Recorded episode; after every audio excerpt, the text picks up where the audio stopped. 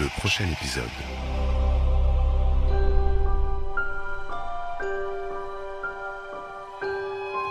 Bonjour à tous.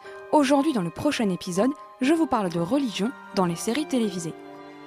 Les séries télévisées, en voulant construire un univers narratif proche de la réalité, comme des personnages pour qui la religion est présente sans être envahissante.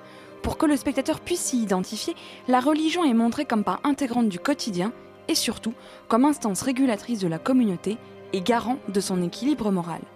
Dans Friday Night Lights, c'est une ville entière qui vit au rythme du match de football le vendredi et de la messe le dimanche, comme les deux faces d'une même médaille. En somme, elle est souvent présentée comme une institution et surtout un arc narratif inépuisable, surtout dans les séries américaines, car ne l'oublions pas, God bless America. Who wants to say grace? I will say grace. The poor shall eat and be filled, and those that seek the Lord shall praise him. La représentation de la religion contribue souvent à construire ce que le théoricien Antonio Gramsci appelle l'hégémonie culturelle, c'est-à-dire la domination culturelle d'un groupe, d'une classe, grâce à ses pratiques et ses croyances. En effet, on trouve dans les séries télévisées américaines, en particulier dans les années 50-60, en plein macartisme, une normalité américaine, blanche, de classe moyenne, religieuse et totalement aveugle au reste de la société. C'est ainsi qu'existe la religion dans des séries on ne peut plus propagandistes comme Father Knows Best, La petite maison dans la prairie ou la plus récente mais non moins réactionnaire, Secret Life of an American Teenager. Il est grand le mystère de la foi.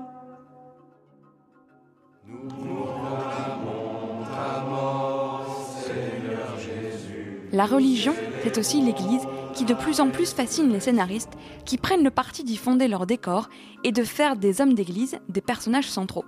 C'est le cas de l'Australienne Devil's Playground, dont vous entendiez la musique en début d'émission, et d'Ainsi soit-il, dont la saison 2 est diffusée en ce moment sur Arte.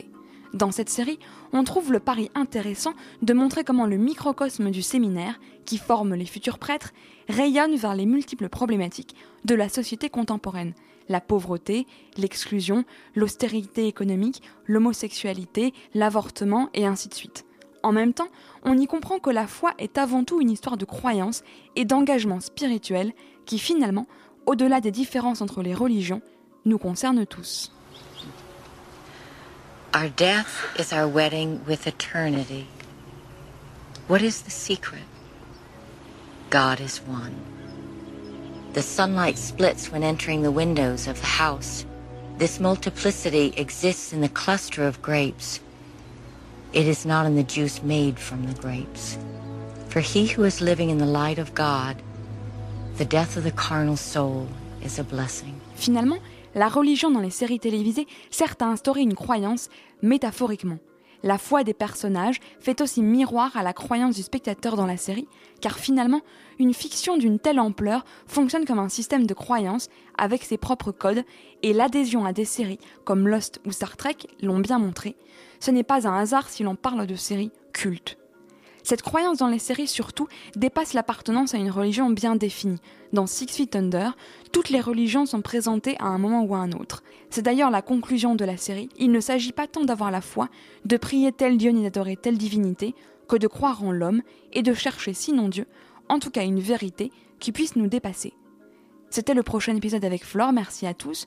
Vous pourrez retrouver le podcast sur www.radiocampusparis.org et je vous retrouve dans deux semaines pour le prochain épisode du prochain épisode. Le prochain épisode.